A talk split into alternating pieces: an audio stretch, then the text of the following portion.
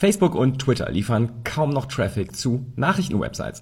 Allein in den letzten zwölf Monaten ist der Traffic um etwa die Hälfte gesunken und in den letzten drei Jahren hat er sich sogar geviertelt. Facebook selbst hat zwar noch Traffic, aber die Algorithmen geändert und Twitter, naja, die würden sich Traffic wünschen. Shortcast Club